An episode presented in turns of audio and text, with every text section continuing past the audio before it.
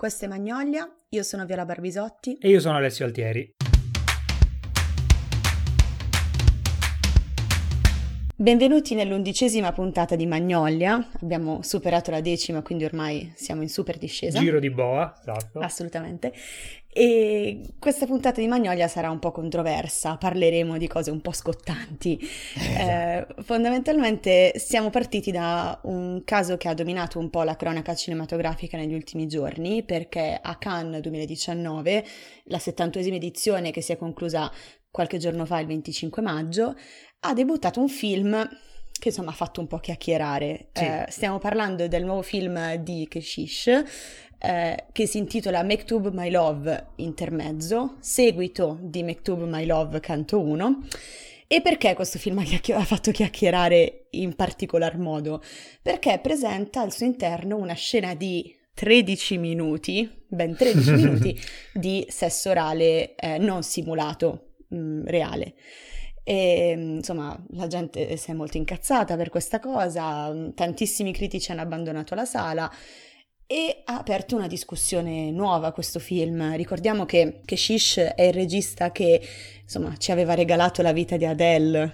E infatti diciamo non deve stupire più di tanto questo scandalo che ha creato, perché anche La vita di Adele, che all'epoca vinse la Palma d'Oro a Cannes, oltre a, insomma, a riconoscergli gli evidenti meriti cinematografici, ha fatto scalpore soprattutto per le scene anche lì molto crude, molto vive, molto di sesso, anche se lì non erano come dire reali, perché sebbene lo sembrassero c'erano delle protesi vaginali e quindi appunto non erano propriamente reali, però erano molto realistiche, e anche lì soprattutto la scena di sesso, ce ne sono qualcuna, ma la scena di sesso principale era molto lunga. Molto lunga, sì, me sì. Io sforava i 10 minuti anche lì. Anche secondo me, sì, qui si battono per il record della scena di sesso più lunga. La cosa che è stata recriminata a Kechiche è che la scena di sesso all'interno di Mektoub My Love sia quasi completamente decontestualizzata, cioè il film di per sé non è un granché, il film, specifichiamo, io e Alessio non eravamo a Cannes purtroppo, quindi no, tutto quello che sappiamo lo sappiamo grazie ad amici che sono andati a Cannes e a recensioni. Sì. Diciamo che sulla scena sullo scandalo in sé possiamo dirlo per certo, cioè il film ha scandalizzato sicuramente, ovvio. Sul fatto che sia o meno un granché non lo possiamo, lo diciamo attraverso quello che abbiamo letto, però esatto, non l'abbiamo visto. Ci riserviamo il diritto quando arriverà in Italia di andare a vederlo e di decidere per noi cosa pensiamo, però quello che è stato ricriminato a questo film è che la scena sia inutile all'interno della storia e che non sia altro che un modo per perpetrare le ossessioni sessuali di questo regista, a quanto pare. Il film è stato descritto come un inno al posteriore femminile, cioè si apre con l'immagine del sedere di una ragazza e questa cosa va avanti, insomma anche nella vita di Adele poi di sederi ce n'erano abbastanza, direi. Quindi... Che tra l'altro per quest'ultimo film è un film in cui l'atto sessuale diciamo è stato un po' la pietra dello scandalo, come spesso avviene, ma che in generale è un film che ha un po' spiazzato e sconvolto, perché a parte il fatto che dura 4 ore, come credo che tu abbia già detto, ma di queste 4 ore gran parte, tipo 2 ore e mezza se non 3, è girato interamente in discoteca, e quindi ecco c'è anche questa super particolarità che insomma per lo spettatore non è una visione semplice, anche per questo diciamo. E questo film ci ha fatto insomma arrivare a un ragionamento nostro, cioè abbiamo effettivamente notato quanto all'interno della storia del cinema la controversia sia una cosa che molto spesso fa viaggiare poi i film, sia dal punto di vista del botteghino che dal punto di vista della critica. Quindi abbiamo voluto chiederci se all'interno della storia del cinema, attraverso alcuni esempi che abbiamo scelto, queste controversie fossero necessarie, se hanno giovato o meno ai film. Spoiler, molto spesso hanno giovato. Sì, certo. Perché siamo tutti esseri molto curiosi che vogliamo vedere perché la gente parla delle cose. E abbiamo deciso, insomma, di offrirvi una panoramica sul perché e per come certi film abbiano causato un po' di maretta, diciamo, all'interno della società civile. Esatto. Un passaggio fondamentale all'interno del ragionamento che vogliamo fare è dire quali film hanno causato quale tipo di stupore, quale tipo di sensazionalismo, ecco. E non solo giudicare se questo sensazionalismo, questo scandalo è giusto in relazione al contenuto, ma qualora non lo fosse, capire perché però allora hanno scatenato questo stupore, quali tasti hanno toccato, insomma, per far sì che questo sia accaduto, ecco. E soprattutto siamo arrivati alla conclusione che la controversia molto spesso è legata al sesso, come nel caso di Mektoub, sì, ma a volte no. Quindi esatto, inizieremo questo percorso attraverso film che hanno causato controversie per altri motivi, sì, che fossero vari ed eventuali, però teniamo, diciamo, le motivazioni scabrose per la fine, quindi ascoltateci fino alla fine se volete sentire storie di sesso strane. La parte più pruriginosa. Sì, sì, sì. Allora, io vorrei fare una premessa iniziale, cioè quando si parla di film che hanno in qualche modo scandalizzato, molto spesso, anzi quasi sempre, si tratta di contenuti che sono stati sottoposti a censura. Mm-hmm. E la censura sembra una cosa un po' antica, un po' strana. In realtà c'è ancora oggi, non si chiama propriamente censura, ma più morbidamente viene chiamata revisione cinematografica in Italia. Vabbè, sì, già, giusto per usare parole complicate. E proprio dire due parole come funziona la revisione, cioè qualsiasi persona voglia far uscire, voglia proiettare, diciamo così, pubblicamente un film in Italia, deve sottoporsi a questo meccanismo. In Italia ci sono tre tipi di classificazione, diciamo, i film per tutti, appunto, possono vedere tutti, i film vietati ai minori di 14 anni, prima l'asticella era 16, adesso è spostata a 14, e i film vietati ai minori di 18 anni. Perché secondo te questa cosa? Dei 16 di 14? Sì. Ci sarà sicuramente una motivazione, ma non lo so sinceramente. No, ma probabilmente è una motivazione sociale di qualche motivo, però è cioè è uno spostamento stranissimo comunque. Sì, allora c'è sicuramente una motivazione, appunto, sì, sociale, nel senso che all'interno chi è che decide quale film può vedere? C'è una commissione. C'è un organo, c'è un organo censore. La commissione è composta da diversi elementi, per esempio esperti di cinema, tipo 2 o 3 esperti di cinema, uh-huh, poi ci sono psicologi, esperti di psicologia infantile, certo, ci sono animalisti, ovvio. Sì, sì, certo. E quindi tutti insieme. Poi una pellicola, un film, il produttore di un film a cui viene vietato, per esempio, poniamo 14 anni, può fare ricorso, uh-huh, a questa cosa e ci può essere, come dire, un riesame. Però, appunto, a dire la censura o la revisione è una cosa che a tutt'oggi c'è e è necessaria perché un film esca in sala e perché un film venga esportato, quindi ecco, è così che funziona, c'è una commissione, certo, che decide. Beh, tant'è che molto spesso si parla del rating, no? Negli Stati Uniti, sì, cioè quando i film arrivano a noi di solito da Hollywood, sì, di solito sono già stati censurati, quello che vediamo noi, come dici tu giustamente, per essere esportati devono essere classificati, sì, e sì, vi sarà capitato di vedere che un film è classificato in G, in PG, che in quel caso insomma tutti i bambini possono vedere, in PG-13, quindi si sconsiglia la visione ai minori di 13 anni, fino al rating, che è insomma di solito la classificazione che viene riservata ai film un pochino più violenti, è di solito la classificazione massima, sì, perché poi c'è l'NC-17 che però che prevede che un film sia vietato in maniera assoluta ai minori di 17 anni, però che ormai è riservata solo ai film prettamente pornografici, sì, diciamo, ecco, è molto difficile che oggi un film hollywoodiano sia classificato oltre la R. Mm-hmm. E allora, molto spesso, quando è che nascono queste controversie, diciamo così? O, come abbiamo detto, quando ci sono esplicite scene sessuali, perché il sesso appunto attira un po' sempre e crea scandalo, ma secondo me soprattutto quando c'è una interpretazione aprioristica o un'ipotesi appunto di quello che andrà poi sullo schermo. Ne è l'esempio, credo, più lampante, perché è proprio di una... a pennello, è proprio ottuso, sì, a livello professionale. Quello di Dogman, sì, cioè Dogman, il film di Garrone, è uscito un paio d'anni fa ormai, un film bellissimo, il miglior film, secondo me il miglior film italiano degli ultimi, sì, anni, che riprende, diciamo, la storia del Canaro di Roma, riprende poi anche qui, sì, la riprende nel senso che c'è lo spunto da questo fatto di cronaca super efferato, in realtà poi nei contenuti non è che viene, come dire, seguita strettamente quella storia lì, no? Garrone ne fa una storia sua. Esatto, no? Anzi, poi, cioè, secondo me quello che si trae dalla visione di Dogman è che Garrone abbia raccontato una vicenda estremamente violenta, riuscendo a usare la violenza il meno possibile. Ma sì, c'è molta violenza, ma non c'è quel tipo di violenza là, c'è molta violenza psicologica, c'è molta violenza certo, fisica, nel senso di costrizione, ma non quella violenza legata invece alla storia del canaro, che poi c'è anche un sacco di leggende, no? Cioè tutta la parte della tortura che questo canaro avrebbe inflitto in realtà non è vera, cioè probabilmente non è vera, ma lui sotto effetto di droghe così ha ricordi di cose che poi effettivamente non sono accadute. Comunque, rispetto a questo film andiamo a segnalare l'articolo di Antonella Boralevi della Stampa, che fece uscire... Che allora aveva fatto molto discutere, tra l'altro. Che ha fatto molto discutere perché fece uscire questo pezzo che si intitolava "Perché non voglio vedere, tra virgolette, il canaro di Matteo Garrone". Quindi era un pezzo di un giornalista di una testata ottima come La Stampa, certo, nella quale in pratica spiega perché non sarebbe andato a vedere un film...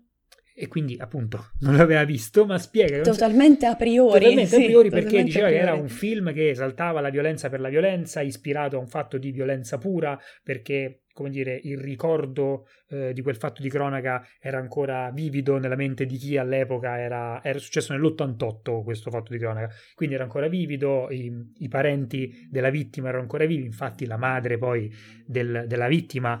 ha cavalcato un po', cioè cavalcato, poverina, forse si è sentita tirata in causa e ha un po' accusato Garrone. Comunque il figlio nel film viene rappresentato come una bestia, poi sì, che pure lì però la madre si è sentita un po' attaccata da questa rappresentazione. Cioè il fatto che sia ispirato a quella cosa lì è veramente anche un po' arbitrario, mi verrebbe da dire, cioè nel senso i nomi non sono quelli.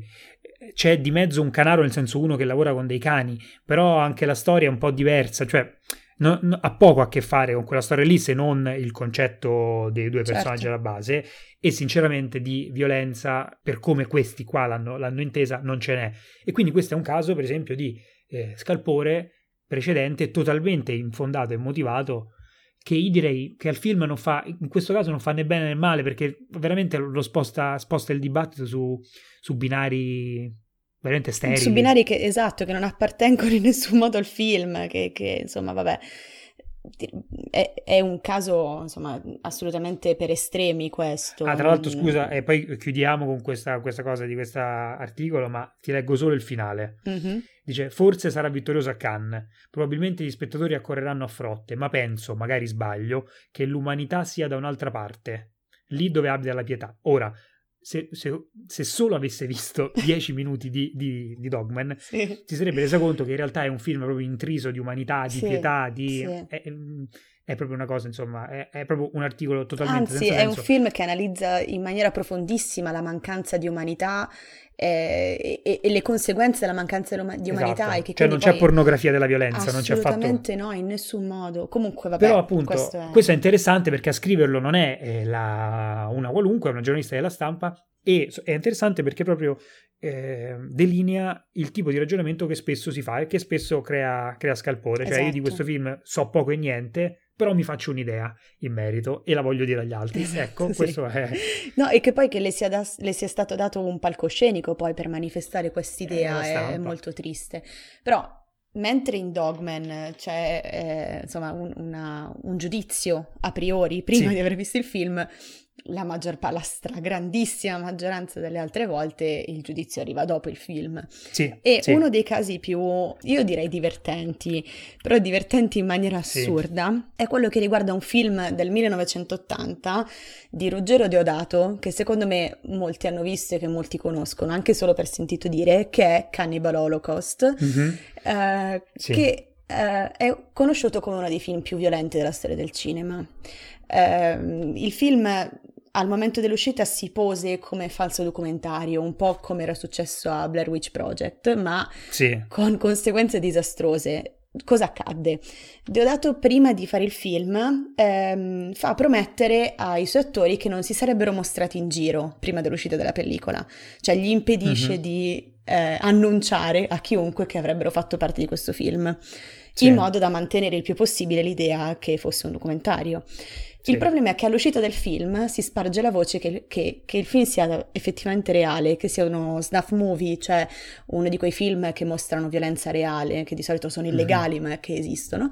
E il regista è stato arrestato per oscenità e omicidio. Perché cosa si vede come da titolo? Cioè si vede gente che mangia gente. Sì, diciamo. È un gruppo di amici che si trova in una foresta amazzonica, mi pare, comunque all'interno, insomma, con una tribù di selvaggi, e questi cadono vittime di violenze, di sacrifici, insomma. La violenza sulle persone non è reale, ma la violenza sugli animali sì. Insomma, a favore di telecamera vediamo delle cose abbastanza violente, però mai reali per quanto riguarda le persone, comunque. Deodato viene arrestato per oscenità e omicidio, e le accuse cadono solo quando gli attori poi si presentano alla gente e dicono: no, noi siamo vivi, non è successo niente. Nessuno ci ha mangiato. Okay. Nessuno ci ha mangiato. Insomma, fatto sta che il film è ancora bandito dall'Italia e da tantissimi altri paesi, è quasi impossibile vedere Cannibal Holocaust ancora oggi, mentre invece un film che è possibile vedere è The Human Centipede. Mamma mia. Che, allora, vabbè, non so se vale la pena descrivervi no, diciamo solo come dire, nemmeno la trama, però il concetto alla base. Allora, il concetto alla base è che film. C'è uno scienziato pazzo, sì, il cui sogno è quello di realizzare un millepiedi umano. Sì. Come si realizza un millepiedi umano? Attaccando chirurgicamente le persone. Sì. Io non so se me la sento di descrivere questa cosa. Molto semplicemente credo sia abbastanza intuibile. Diciamo, poniamo delle persone, diciamo, a gattoni, e quindi una bocca cucita al sedere dell'altro e così via, per diventare un centopiedi, con, ecco, con tutto quello che ne consegue, ovviamente. Il film è violentissimo ed è stato vittima di tantissime accuse di violenza esplicita, però ha un successo strepitoso. Ci sono stati 3 film della saga, e addirittura il secondo è molto divertente perché è un metafilm. Cioè nel secondo film c'è il protagonista è un fan del primo film, che dopo aver visto il primo film decide di rifare a casa questa cosa.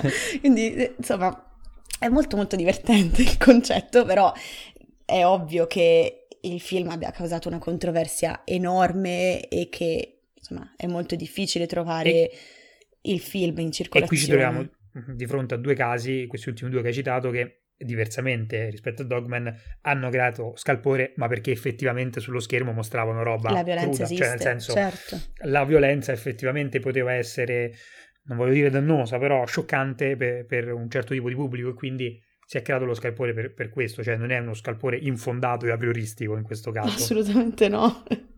E come hai detto te, però questo tipo di aura, diciamo, no, ha in qualche modo favorito questi 2 film che altrimenti sarebbero stati molto complicati da vedere, ma gli ha dato quest'alone di culto, di film di culto, comunque film che uno già sa che se li vede magari con le mani davanti agli occhi, ma che... Sì, ecco, io poi credo che in questo caso in generale siano film che...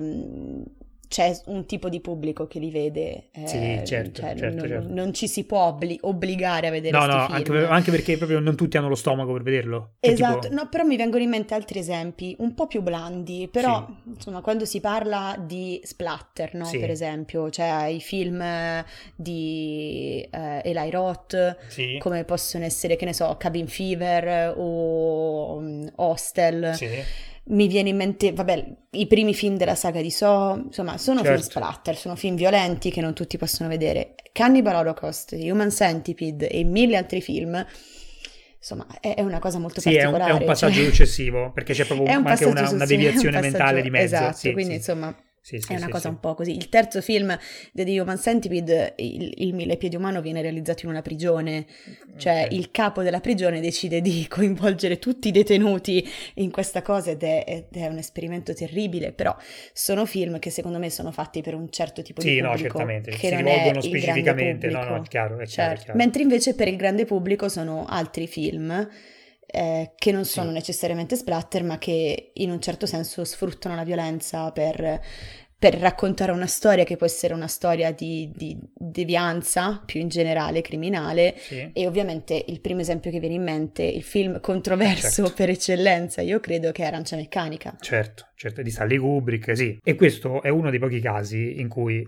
tutto questo chiacchierare intorno gli ha fatto bene relativamente, nel senso che ok, adesso Arancia Meccanica è una leggenda, non è neanche più un film, è proprio come ogni film, tra l'altro, come ogni lavoro di Kubrick. Però all'epoca in realtà, quando proprio uscì nel 71, creò diversi problemi, perché mi pare che in Inghilterra dei giovani fecero cose simili a quelle dei drughi e di Alexander Delarge, che è il protagonista, sì. E poi si giustificarono delle loro malefatte dicendo che appunto volevano imitare quanto visto sullo schermo, e quindi poi c'erano stati anche dei processi eccetera eccetera, certo. E la pellicola venne anche bloccata, quindi sì, probabilmente ha contribuito a farlo entrare ancora di più nella leggenda, però è un film talmente bello che probabilmente ci sarebbe entrato uguale, e così facendo l'ha solo un po' bloccato per qualche tempo. In qualche modo sì. Capito che voglio dire? Però il discorso interessante e secondo me importante da fare su Arancia Meccanica, che è quello che vale un po' per tutti, ha veramente senso questa alone di no, non potete guardarlo, è un film super violento con Arancia Meccanica, ha senso? No. Allora, secondo me va contestualizzato. Cioè, siamo nel 2019... Oggi sì. Non ha più senso, perché siamo anestetizzati, secondo me, a certe cose. In qualche modo dobbiamo contestualizzare che era la fine degli anni 70, che forse, insomma, inizio.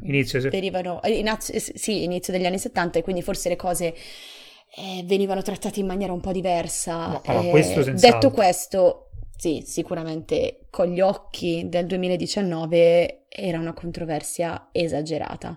Ma poi non lo so, io sinceramente dipende anche, appunto, bisogna calarsi in mille dinamiche che appunto, certo, gli anni 70 sono altri. Io sinceramente credo che quello fosse un film che era sempre visibile, anzi io addirittura sono del partito di quelli che pensa che Arancia Meccanica dovrebbe essere fatto vedere nelle scuole elementari, perché è proprio un manifesto contro la violenza, non mostra, cioè di base sì, non mostra quasi mai la violenza, e quando la mostra è una violenza molto stilizzata. Cioè, sono veramente non lo so, io non mi sentirei di mostrare a dei bambini la scena dello stupro, sinceramente. Ma la scena dello stupro anche lì è molto appunto stilizzata, cioè stilizzata è la parola che mi sembra ricalchi meglio quello che voglio esprimere. Sì, però una cosa che riesce a fare molto bene Arancia Meccanica è non mostrarti la violenza, ma fartela immaginare, esatto, che forse è peggio. No, infatti è certamente peggio, come la famosa scena di American History X, quando quello appoggia i denti sul marciapiede. E poi sì, Edward Norton darà un calcio, noi non lo vediamo, ma sappiamo che gli darà un calcio in faccia e spaccherà, certo, tutti i denti. Ecco, quel non vederlo conta molto di più del vederlo. E quindi sì, questo è vero, è una violenza soprattutto lasciata, come dire, al nostro inconscio, che quindi l'amplifica certo, a n volte. Però secondo me è proprio un manifesto contro la violenza. Contro la violenza, assolutamente sì. E veramente la violenza vista è proprio zero. Esatto, fisicamente sì, però insomma... Non siamo d'accordo nel mostrarlo ai bambini, però in generale è un grande manifesto contro la violenza, ma la maggior parte delle volte non funziona così, cioè che quando una cosa viene mostrata in maniera così forte, di solito è un manifesto contro questa cosa. Mi viene in mente Trainspotting, no? Prima il libro di Irvine Welsh, poi il film, certo, di Danny Boyle. È un enorme manifesto contro l'uso di droga, poi, certo, i protagonisti sono tossicodipendenti. Comunque, certo, vabbè, certo, questo è un discorso a parte. Un film che assomiglia molto ad Arancia Meccanica in questo senso è ovviamente Funny Games. Sì, sì, che è stato proprio da subito pensato, cioè è stata basata l'intera campagna mediatica sì, esatto, su questo. Non mi ricordo, diceva il nuovo Arancia Meccanica, se non sbaglio. Io ricordo la campagna che era una cosa tipo vi ha scioccato Arancia Meccanica, preparatevi per Funny Games. Sì, esatto. Che secondo me no, nel senso che l'efficacia di Arancia Meccanica non è la stessa di Funny Games. No, beh, Arancia Meccanica, diciamo, allora Funny Games è un grandissimo film di un grandissimo regista. Sì, di un grandissimo regista. Però sì, è un'altra cosa, ma poi è proprio un altro tipo di... Cioè, associarli è veramente un gioco arbitrario, appunto, che va bene se vuoi promuoverlo, ma che poi cinematograficamente, insomma, non è che regge tanto la questione. Ma certo, perché dall'altra parte c'è Kubrick, e io direi che il confronto con Kubrick regge in molti pochi casi. Sì, no, ma No, esatto, no, probabilmente in nessun caso, anzi dirò, se c'è qualcuno magari che può reggerlo anche in modo lontano, Haneke certo, potrebbe anche starci, però proprio non capisco perché questa associazione, sì è vero ci sono delle persone che invadono la casa e usano un certo tipo di violenza, però ecco, in Funny Games la violenza è più mostrata. È più mostrata e poi c'è un sottobosco di violenza psicologica, secondo me, che in Arancia Meccanica non c'è. Io, come dicevi anche tu prima, io sono molto fan di Funny Games, soprattutto la versione nuova. E ricordiamo che Funny Games è un caso particolarissimo, cioè che lo stesso regista Haneke ha realizzato un remake del suo film praticamente scena per scena, a 10 anni di distanza, il primo nel 97 e il secondo nel 2007. Ha rifatto il suo film, secondo me meglio, sì. Cioè il secondo Funny Games a me piace un po' di più, però comunque è un caposaldo di un certo tipo, sì. dell'ultraviolenza diciamo nel cinema. E così come un altro film di ultraviolenza è La Passione di Cristo, certo, di Mel Gibson, che ha causato controversie per altri motivi, cioè sia per la violenza del film, che ovviamente il film guarda gli ultimi momenti della vita di Gesù Cristo, quindi con la tortura e infine la spoiler, la crocifissione. Sì. Però insomma l'altra grande accusa che è stata mossa al regista, che è Mel Gibson, è un'accusa di antisemitismo, non del tutto casualmente diciamo questa accusa. Non del tutto casualmente, sì, sia perché ovviamente il film incolpa gli ebrei della morte di Gesù Cristo, ma anche perché il regista Mel Gibson ha più volte diciamo fatto esplicite affermazioni antisemite, quindi insomma è un caso a parte, ecco, queste erano vere controversie poi, in generale del film. La Passione di Cristo rientra nei film che in cui la violenza è appunto, come era prima il sesso, la violenza è l'apice di un far parlare più in generale, perché comunque La Passione di Cristo è un film super particolare che già di per sé avrebbe fatto parlare perché era in lingua e appunto poi esponeva Gesù a delle violenze veramente, ecco qui forse c'è un po' la pornografia della violenza, cioè quando viene fustigato viene mostrato in un modo che insomma come dire in modo un po' perverso, che è quella violenza che in qualche modo cerca di farsi piacere, ecco, che è adesso senza dare giudizi morali, quindi senza dire giusto o sbagliato, che però già è un'altra cosa rispetto alla violenza morale. Già è un'altra cosa, sì, no, sicuramente è anche lì è un film che avrebbe fatto parlare in ogni caso, però diciamo la grande fama della Passione di Cristo è che è violento. Certo, quando Gesù viene inchiodato appunto proprio alla croce, sente il rumore delle ossa, il sangue che lo ricopre completamente, insomma scena dell'entrata dei chiodi nelle mani, insomma è abbastanza storia, insomma rimane sì. E mi viene in mente, collegato appunto, abbiamo detto di questo film che era in aramaico, in ebraico e in latino, mi viene in mente subito un collegamento super recente con Il Primo Re, che è un film del 2019. Sì, è uscito all'inizio di quest'anno. Che invece probabilmente ha pagato la cosa opposta, cioè mentre La Passione di Cristo, al di là del fatto che c'era Mel Gibson alle spalle, quindi comunque era un blockbuster annunciato, Il Primo Re, che pure è in proto-latino, quindi gli attori Borghi clamorosamente bravo, è molto, anche lì c'è abbastanza violenza, non c'è pornografia della violenza, non è come La Passione di Cristo, no, però è molto violento. Ma è un film su cui c'è stato stranamente poco dibattito, e probabilmente, ecco, adesso noi non siamo qui a dare lezioni a nessuno di comunicazione, però probabilmente chi ha venduto il film non ha pensato che questa poteva essere un'arma da giocarsi, sia quella della lingua. Sì, c'è stata una specie di autocensura, secondo me. Cioè, allora, per dire, per esempio, Il Primo Re è un film che non è stato vietato ai minori di 14 anni, che noi capiamo perché... diciamo i produttori hanno provato a fare questo perché ovviamente si allarga il pubblico, certo, però è vero anche che già il fatto di vietarlo avrebbe appunto stimolato forse un po' di più un certo tipo di attenzione, qualcuno si sarebbe chiesto perché è vietato e allora se ne sarebbe parlato un po' di più, E invece un gran bel film sì, che poteva essere sfruttato in qualche altro modo, secondo me. Sì, che poteva sfruttare questo hype, un po' questa onda hype, esatto, questa parola che ci piace tanto. Vi invitiamo ad ascoltare la nostra puntata sull'hype. Che c'entra molto con questo discorso che stiamo facendo. Che in questo caso c'entra moltissimo, certo, perché tante volte creare controversia porta poi il pubblico, la critica, la stampa a parlarne. È ovvio che se il film fosse... Allora, per carità, il trailer mostrava violenza. Certo. Cioè, il trailer, secondo me dal trailer si capiva abbastanza qual era il tono del film, però non era detto esplicitamente. A volte le cose vanno dette esplicitamente. Sì, ma anche rimarcate in modo paraculo, come dire. In modo paraculo, sì, cioè il film che ha sconvolto l'Italia. Sì. Sai quelle cavolate che dicono, però sarebbe stato tantissimo, tant'è che quando io ero andata a vederlo avevo assistito a persone che uscivano dalla sala perché forse non si aspettavano che il film fosse così violento. Certo.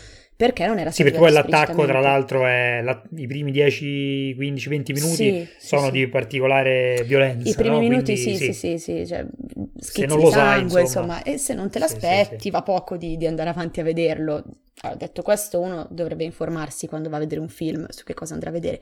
Però quando molto pubblico non è abituato a informarsi da solo, tante volte bisogna offrirgli, no? L'informazione, e in questo caso forse Il Primo Re poteva farlo un po' meglio, soprattutto perché è un gran bel film, tanto più appunto che un gran bel film, e appunto, ribadisco, ne avrebbe giovato, perché qui possiamo anche fare una diversificazione tra i film, come abbiamo già detto, che un po' giovano da questo tipo di controversie e quelli che invece ne sono un po' vittime. E molto spesso tanto può giovare un discorso del genere che viene costruito in modo artificioso, come abbiamo già detto sulla puntata appunto dell'hype e della cultura dell'attesa, quindi costruire una cosa, hype significa proprio quello. E invece un altro discorso è appunto quelli che ne soffrono. Ecco, Il Primo Re secondo me è un film che ne avrebbe potuto giovare senz'altro, perché poi nei fatti non è così scandaloso, cioè a mandare un pubblico, cioè un pubblico avrebbe tranquillamente potuto sostenere un film del genere se ben preparato. Sì, no, tant'è che insomma la violenza non occupa l'intero film, ci sono dei momenti violenti, però il resto è lontano, diciamo, dai primi minuti del film, quindi poteva essere assolutamente pubblicizzato in maniera diversa. E abbiamo parlato di controversie causate dalla violenza, che è tutto un filone enorme di film, ma esistono anche dei film che molto spesso causano controversie per ben altro, tipo per Ben Affleck, che c'è sempre, tipo... In molti, secondo me, ricorderanno quando nel 2014 doveva uscire il nuovo film di Seth Rogen e James Franco, The Interview. Certo. Che di cosa parla The Interview? The Interview parla di un giornalista che viene mandato in Corea del Nord a intervistare Kim Jong-un. Sì. Perché il film causò controversia? Non tanto da noi quanto in Corea del Nord. Certo. Kim Jong-un si offese tantissimo dell'immagine che viene data di lui nel film. Addirittura in Corea del Nord etichettarono il film con delle frasi bellissime, cioè tipo senza pietà, un atto di guerra, uno sfrenato atto di terrore, insomma delle cose terribili. E praticamente il distributore del film, che era Sony, venne attaccato da degli hacker informatici coreani che minacciarono Sony di rilasciare delle mail private, e successivamente minacciarono di attaccare con attacchi terroristici i film che avrebbero prioritato il film se il film non fosse stato bloccato. Sony decise di bloccare il film, tant'è che solo alcuni cinema indipendenti riuscirono a proiettarlo. Addirittura penso che in alcuni stati sia arrivato direttamente in un video. Il film non era niente di che, quindi insomma, anzi secondo me gli ha fatto molto bene, perché questo secondo me è un classico caso, se ne è parlato tantissimo di questa storia, e anzi altrimenti, diciamo che il pubblico occidentale si trovò quasi obbligato a chiedere di voler vedere il film, no? Come ribellione nei confronti di un leader che non ci appartiene, che non ha nessun diritto di censurare un film. Questo è molto interessante, questo procedimento qua. Spesso quando c'è tutta questa opera di quando si cerca di tappare la bocca, diciamo, in questi film qua. Poi c'è anche una serie di persone che lo vede, anche al di là del fatto che gli piaccia o meno, che sia interessato o meno, per affermare la libertà, esatto, sì, la libertà, la legittimità, questa, esatto, di far vedere un film, un po' questa ribellione adolescenziale, no? Sì, è molto giusto, cioè, però, tu mi dici che non puoi vedere, che non posso vederlo, io voglio io vederlo. Me lo vedo, esatto. E quindi, insomma, questo film, insomma, venne chiacchierato tantissimo per questa cosa, sì, che secondo me è un po' divertente anche comunque. Sì, beh, anche perché poi c'è... Kim Jong-un non ne esce così male, secondo me è molto più divertente la realtà che nel film. Ma sì, ma poi quando c'è di mezzo lui fa sempre un po', cioè ovviamente prendiamola con le pinze questa cosa, fa sempre un po' ridere, poi vabbè, è un personaggio odioso e pericoloso, però fa ridere, è un perché personaggio odioso, ma fa un sacco ridere. Uno scemo, un pacioccone lui... scemo, sì, sì. Ma e poi questo, cioè, si è ammalato di gotta perché mangia troppo formaggio, cioè, questo è un personaggio divertentissimo che poi adesso ci ascolta, sì, e ci attaccherà, però sicuramente sicuro proprio suggerito da Bill Clinton, è chiaro, sì, sì. Però cioè, anche altri film che ad esempio non hanno giovato moltissimo di questa controversia, però mi viene in mente Pink Flamingos del 2004, sì, che è un film indipendente, però è un film di John Waters che grazie a questo film è stato lanciato nell'Olimpo dei film indipendenti. Lui viene considerato uno dei più grandi registi di nicchia, secondo me, di Hollywood. Pensate che viene definito The Pope of Trash, cioè il papa del trash, che è un'ottima etichetta da affibbiare, sì, a qualcuno. Che dice già molto. Sì, esatto. Pensate che il film nel 2004 venne pubblicizzato con, secondo me, una serie di epiteti divertentissimi. Cioè che Pink Flamingos fosse una celebrazione di esibizionismo, voyeurismo, sodomia, masturbazione, disgusto, stupro, incesto e cannibalismo. Vai, bam! Esatto. Tutti. Vabbè, il film in generale è molto esagerato. La protagonista è una drag queen che esiste davvero, che si chiama Divine. Sì. E, insomma, vi dico solo che la cosa che causò più polemiche all'uscita del film è che la drag queen alla fine della pellicola mangia la cacca di un cane, e non è una cosa finta, cioè noi vediamo la cacca uscire dal cane e la drag queen mangiare la cacca di questo barboncino.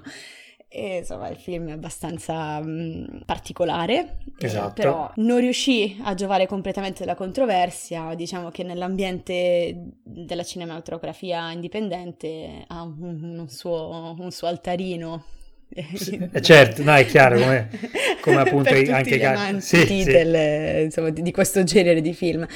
Però non è necessario andare nella cinematografia indipendente per trovare la controversia, anzi all'alba dei film in generale, della storia del cinema, sì, nel 1915 David Griffith fece uscire Nascita di una nazione, che è un film di 3 ore e che secondo me, se avete frequentato una scuola di cinema, una classe di cinema, un corso di cinema, vi hanno fatto vedere, sì, perché viene considerato un caposaldo della cinematografia mondiale. Beh, sì, un po' perché Griffith ha inventato tante delle tecniche che vengono usate oggi, e un po' perché, insomma, è un film che va visto e che dura 3 ore, quindi l'avrete odiato, però va visto. Sì, esatto, cioè tra le varie cose. E al momento dell'uscita il film venne criticato tantissimo, soprattutto perché racconta l'America post-secessione, post-guerra civile, e celebra in maniera smaccata il Ku Klux Klan, sostenendo che il Kechiche avrebbe riportato l'ordine durante la ricostruzione degli stati del sud dopo la guerra civile. E, insomma, poi vabbè, nel film ci sono degli attori bianchi che indossano blackface, cioè che con la faccia pitturata di nero, che si comportano in maniera stereotipata da neri. È un film super offensivo, ovviamente. Sì. Voi direte revisionismo storico? No, perché già nel 1915 aveva creato molte controversie questo film, tantissime componenti della comunità afroamericana avevano protestato. Oggi a maggior ragione, diciamo, forse non era il caso. No, è un film appunto che rimane, come dire, un caposaldo senz'altro, è veramente un film che in qualsiasi scuola di cinema si vede. E allora, non sono d'accordo con te, sono d'accordo, poi la storia ce lo dice che già all'epoca aveva smosso tantissimo. È vero che effettivamente, non è, ovviamente non è nessun tipo di giustificazione, ma la stereotipizzazione dei neri, il parlare in un certo modo del Ku Klux Klan è in qualche modo stato accettabile minimamente solo perché era il 1915, nel senso che esatto. Perché comunque teniamo conto che era il 1915, che per quanto inaccettabile era comunque il 1915. Detto ciò, appunto, è un film la cui morale è, diciamo, un po' da condannare, che però rappresenta un passo fondamentale all'interno della storia del cinema. E un altro che è molto famoso per le controversie, io direi che è l'autore controverso per eccellenza, è Lars von Trier. Lars von Trier, esatto. Lars von Trier è proprio, ormai ha raggiunto questo status che ogni film che fa genera un dibattito, una controversia, anzi i film, diciamo, i suoi film sono attesi più che altro per quello. Allora, Von Trier è un grandissimo del cinema mondiale e ha sempre fatto film controversi. Probabilmente c'è un po', come dire, uno spartiacque, e cioè quando a Cannes presentava Melancolia, film bellissimo, sì. E vi ricorderete, se non vi ricordate, c'è anche su YouTube, quando in conferenza stampa si è un po' avviluppato in un discorso che stava facendo, cioè su una cosa che è nata prima come una battuta, cioè lui ha detto che praticamente, come dire, capisce, non condivide ma capisce i nazisti nella loro spinta di voler, e poi da lì il giornalista l'ha cominciato a incalzare, lui per quella tipica cosa che quando si dice una cosa ci si rende conto di aver detto una cavolata, allora la si porta avanti perché non si vuole far vedere che non si può più tornare indietro. Esatto. E quindi lui da lì, da quello che inizialmente era ovviamente una battuta, poi comincia a fare una serie di considerazioni totalmente fuori luogo in un posto come Cannes, soprattutto, cioè in generale, ma se sei davanti a un microfono a Cannes e quindi a una cassa di risonanza mondiale a maggior ragione. E infatti vi invito a vedere la faccia del cast, le varie facce della gente del cast che stava lì che cominciano a guardarlo in modo di fianco a lui, esatto, che pensa dove cazzo sono, esatto, Finita. E quindi da lì, da quando lui si è professato in qualche modo vicino ai nazisti, per quanto lui abbia origini ebraiche, vabbè, È stato bandito da Cannes, poi successivamente riaccolto. Da lì la polemica e, come dire, lo scandalo non è solo quello interno al film, cioè non solo i contenuti scandalosi che lui propone, ma di per sé il fatto che Von Trier faccia un film, ecco. E soprattutto perché a lui piace molto poi causare controversie, sia come dici tu per i film che per quello che dice, si diverte molto ad andare controcorrente, cioè se tutti dicono nero lui dice bianco e via così, per ogni argomento praticamente, insomma, che si parli di misoginia, che si parli di razzismo, lui è sempre dalla parte opposta rispetto a tutti perché gli piace vivere così. Sì, lui è proprio una mente, cioè molto spesso va fatta una separazione tra quello che un regista propone e quello che un regista è davvero, e noi adesso non conosciamo di persona Von Trier e non sappiamo, però certo lui sembra veramente uno che è malato tanto quanto i suoi film, cioè difficilmente da una mente, come dire, sana. Sì, come si dice da me, è un po' una testa di birillo Lars von Trier, per non cadere nelle volgarità. Lars von Trier è un po' una testa di birillo, però è un grande regista. Certo. E appunto, citando alcuni suoi film che hanno creato una grandissima controversia, c'è per esempio l'ultimo, che è La Casa di Jack, che credo sia un unicum nel panorama italiano, perché è uscito vietato ai minori di è uscito in due versioni. Sì. Una che è stata definita Director's Cut, ma in realtà è semplicemente la versione integrale, totalmente integrale. Sì, la versione vera, esatto, che è uscita in lingua originale sottotitolata in Italia. E poi un'altra con più o meno 4 minuti in meno, sì, anch'essa vietata ai minori di 18 anni. Quindi appunto credo una cosa che non ha nessun senso. Che non ha totalmente nessun senso, esattamente. No, soprattutto perché ricordiamo che la versione originale con questi 4 minuti in più era praticamente introvabile. Sì, perché cioè, solo i film cinema che fanno i film in lingua originale, che notoriamente sono abbastanza pochi in Italia, diciamo. In Italia, assolutamente. Addirittura anche nelle grandi città, tra Milano e Roma, pochissimi cinema hanno offerto la versione originale, e che secondo me è la peggior decisione nella storia dell'umanità, proprio, insomma, vabbè.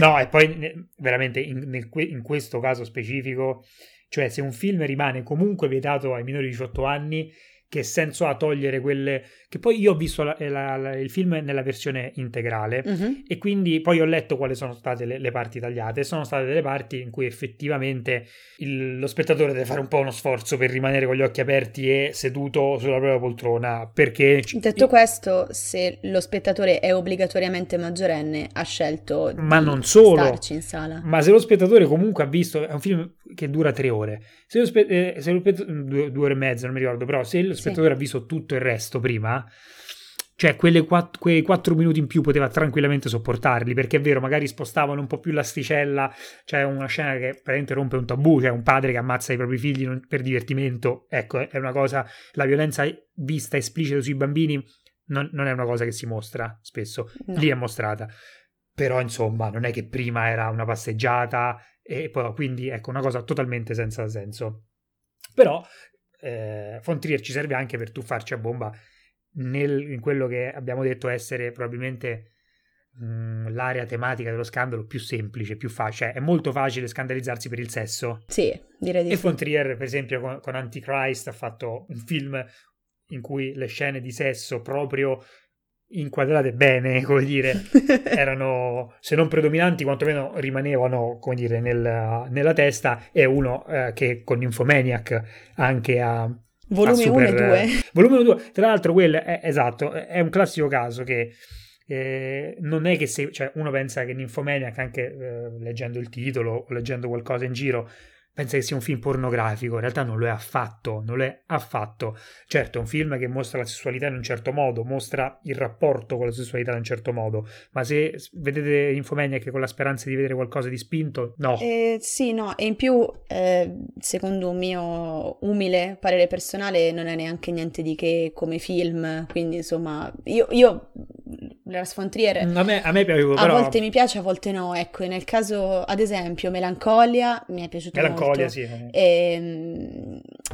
Nymphomaniac un po' meno. La Casa di Jack mi è piaciuta, ad esempio. Io penso che sia un bel film, violentissimo, è una cosa terribile, però non ti deve piacere necessariamente quello che vedi per apprezzare quello che vedi, vedi, ecco. Però sì, è molto facile capire perché certi film causino controversie, come il film con cui abbiamo iniziato questa puntata, cioè Maktub My Love, ma come tantissimi altri film, tipo famosissimo perché è controverso Ultimo tango a Parigi, certo. Poi lì, vabbè, è una polemica che non finisce mai, si ripropone costantemente, si ripropone in maniera ciclica e annuale. Allora, che cosa ruota attorno questa controversia? Che in una scena del film il personaggio di Marlon Brando attua un atto sessuale anale con la sua coprotagonista e insomma si vocifera dall'uscita del film fino ad oggi che l'attrice non fosse a conoscenza che Marlon Brando e Bertolucci volessero... Insomma, girare questa scena. Girare questo modo lì, volessero fare quella cosa in quel... Poi invece qualcuno dice che lei lo sapeva, lei continua a sostenere di no. In ogni caso il film è sempre iper controverso, ancora oggi. Sì, esatto. Poi tra l'altro appunto Ultimo tango a Parigi è un film di cui si è detto già molto e che saprete tutto, però... appunto parlando di film che hanno fatto scandalo da un punto di vista sessuale, ovviamente quello è il primo che viene in mente, come abbiamo detto prima con la violenza era Arancia Meccanica. E per darvi così una chicca, abbiamo ritrovato, come diciamo prima, la censura che passa al vaglio i vari film, e nel caso di Ultimo tango a Parigi ha proposto proprio delle modifiche, cioè dice il film esce a queste condizioni, e una delle condizioni era riduzione della durata della scena in cui la protagonista viene violentata, tra virgolette, a posteriori, mediante l'esecuzione di un taglio, eccetera, eccetera. Ma la cosa che fa più ridere è la terza condizione, che è stata modificata la battuta, tra virgolette, mettimi le dita nel culo, sostituendola con la battuta non farmelo ripetere. Quindi adesso non so, adesso vorrei rivedere quella scena per capire, in che modo non farmelo ripetere, però come comunque avrebbe influito. Sì, però insomma, sono sempre cose che fanno discutere in ogni caso, così come fece discutere in maniera molto simile poi a Maktub, sì, un film un po' meno conosciuto che è The Brown Bunny, sì, del 2003, scritto e diretto da Vincent Gallo, che in realtà fino a quel momento, questo è il suo secondo lungometraggio, Vincent Gallo era abbastanza incensato poi dalla critica. Mm-hmm. E anche questo film venne presentato a Cannes nel 2003 e suscitò molto scalpore perché nella scena finale del film la protagonista, che è Chloe Sevigny, che allora sì, era sua compagna proprio nella vita, sì, di Vincent Gallo, insomma attua del sesso orale nei confronti di Vincent Gallo. Sì. Allora, cosa un po' strana, cioè... Al momento dell'uscita del film venne dichiarato che la scena non era simulata. Mm-hmm.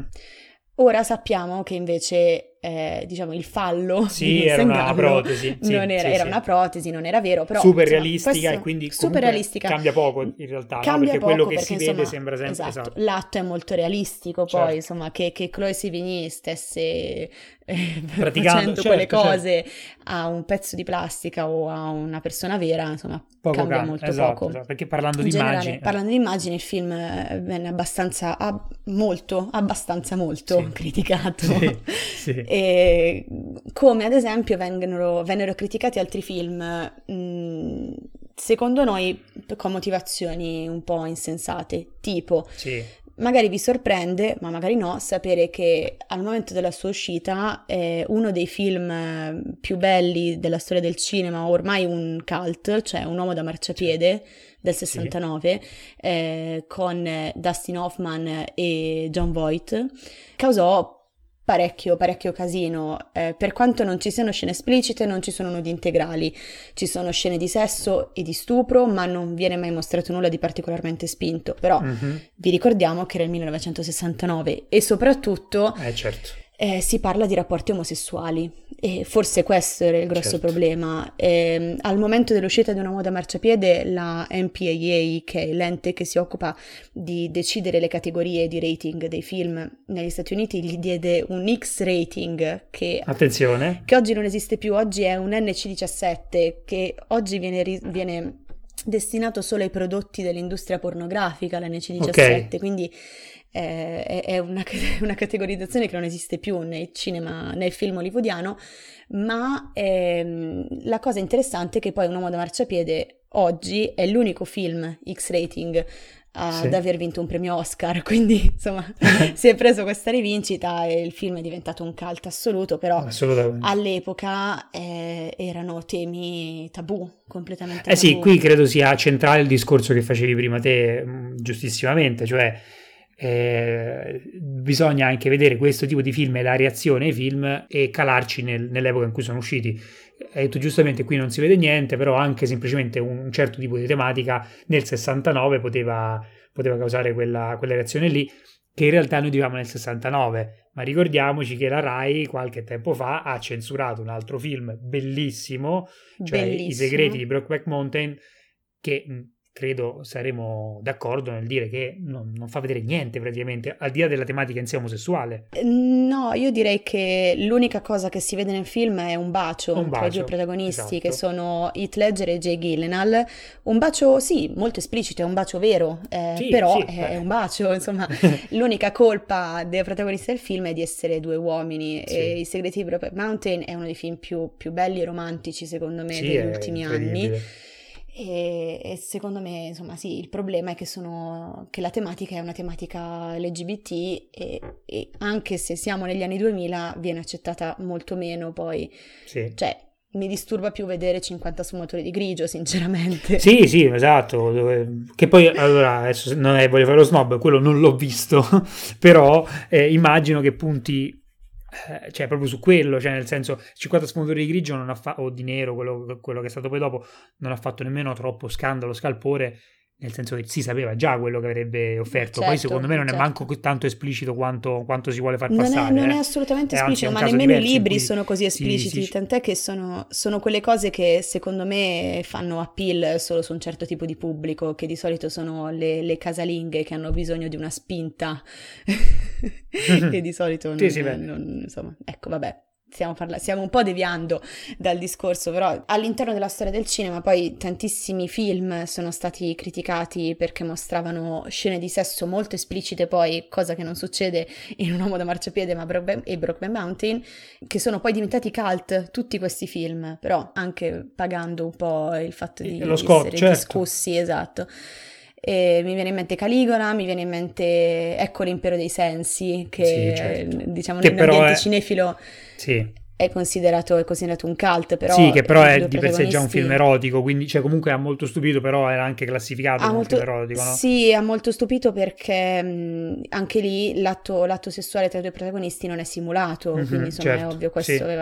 Oppure tipo Salò e le 120 giornate di Sodoma di Pasolini, che direi che a questo punto, se dobbiamo parlare di classici, sì, certo. È il più classico dei classici. Sì.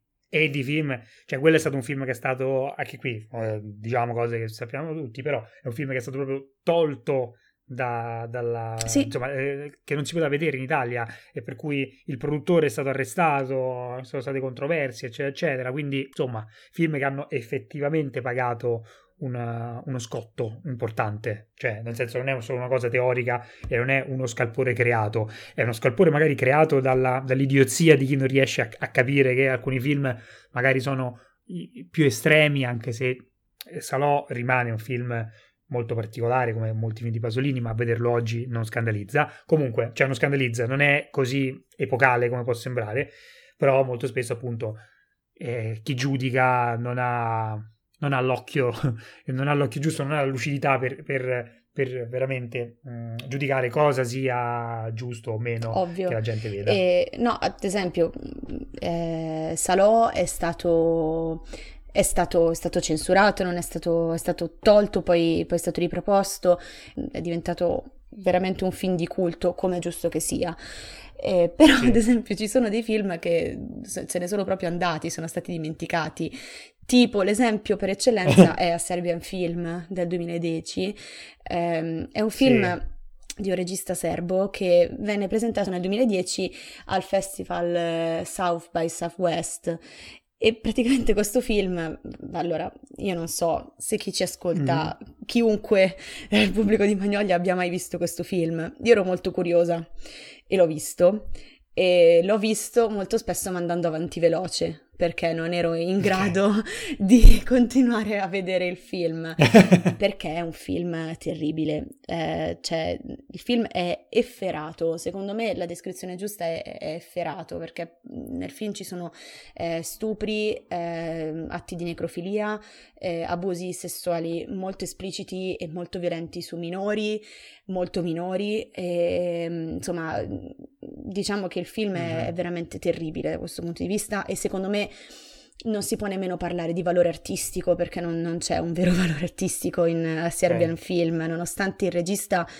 sul quale è stata aperta tra l'altro un'indagine ufficiale, nel senso che è un'indagine per reati contro la morale comune, quindi insomma che suona un po' retro, che però suona un po' retro, ma che nel caso di Serbian Film è molto vero. È un film che è stato bandito in quasi tutti i paesi del mondo, e il regista l'ha descritto come un'allegoria sulle angherie che sono state inflitte sulla popolazione dal governo serbo, no? Sì. E voleva far capire alla popolazione che dovesse ribellarsi a queste angherie. Sì. Secondo me questa allegoria c'è un po' poco. Insomma, o non è così semplice da cogliere, diciamo. No, diciamo che la storia del film è praticamente quest'uomo che è un ex porno attore, viene contattato da una produzione per realizzare un ultimo grande film porno.